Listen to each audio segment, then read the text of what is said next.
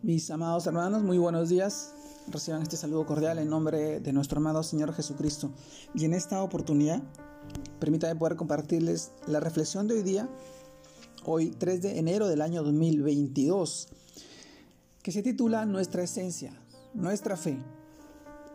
Y en el título de hoy día, vamos al pasaje que encontramos en el libro de Hebreos capítulo 11, versículo 6, el cual nos dice, pero sin fe es imposible agradar a Dios, porque es necesario que el que se acerca a Dios crea que le hay y que es galardonador, galardonador de los que le buscan.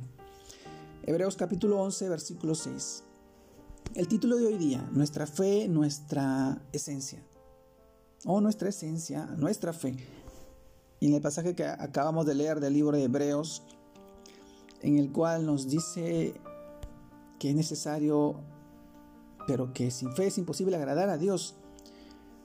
Y a veces pasamos por situaciones que sabemos que otros creyentes han tenido que vivir y en las cuales Dios ha cumplido su palabra, logrando así salir victoriosos de sus pruebas. Pero mis hermanos, resulta que en nosotros no sucede lo mismo. Por el contrario, no fue tan agradable el final y resultó siendo más larga y compleja nuestra dificultad. Entonces, siempre nos preguntamos, ¿por qué Dios actúa en otras personas y en nosotros no? ¿O por qué los bendice más a ellos y a nosotros no? La palabra de Dios al final del capítulo 13 del Evangelio de Mateo nos relata los hechos de Jesús de Nazaret en los cuales culmina diciendo en el versículo 58, y no hizo allí muchos milagros a causa de la incredulidad de ellos, y es justamente en esta actitud que Dios nos quiere redarguir hoy nuestra incredulidad y falta de fe.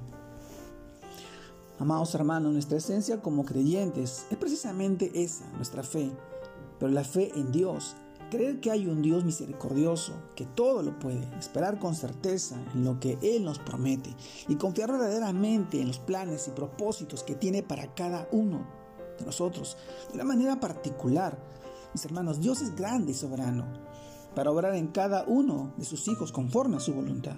Esa voluntad que es buena, es perfecta y es agradable en todo tiempo y en todo momento. Todos somos diferentes y el Señor tiene un plan único y especial que quiere que cada persona aprenda a conocer y aceptar. Mis hermanos, Él nos ama tanto y tiene tanto cuidado de nosotros que dice su palabra, aún nuestros cabellos los tiene todos contados. Como nos enseña el versículo de hoy, sin fe es imposible que agrademos a Dios, porque lo único que pide el Señor de nosotros es que creamos en Él y que confiemos en que Él tiene los mejores planes para nosotros y para aquellos que buscan de Él con fe. Pero para esto es necesario que de manera intencional, voluntaria y personal, que no nos afanemos por saber lo que Dios, por medio de su palabra, nos quiere revelar. Así que mis hermanos, tengamos una verdadera fe en la cual esperar, confiar y descansar, sabiendo que el Señor va a obrar conforme a su voluntad en el tiempo, en el momento, en la hora, en el día exacto. Él mueve montañas. Nosotros tenemos que confiar que, que con la fe que depositamos en Él, Él va a obrar en tu vida, en mi vida, en la vida de todas aquellas personas que hoy necesitan tanto de Él. Y esa es nuestra nuestra confianza, nuestra decisión también de, de agarrarnos de las promesas que el Señor tiene para nuestras vidas. Hoy te mando un fuerte abrazo, Dios te guarde, te bendiga, que tengas un excelente inicio de semana, que sigas perseverando en el conocimiento, en la palabra, que el Señor te dé esa sabiduría y esa inteligencia para poder tomar buenas decisiones en este año que se viene y en todas las actividades que tú realices y hagas en nombre del Señor.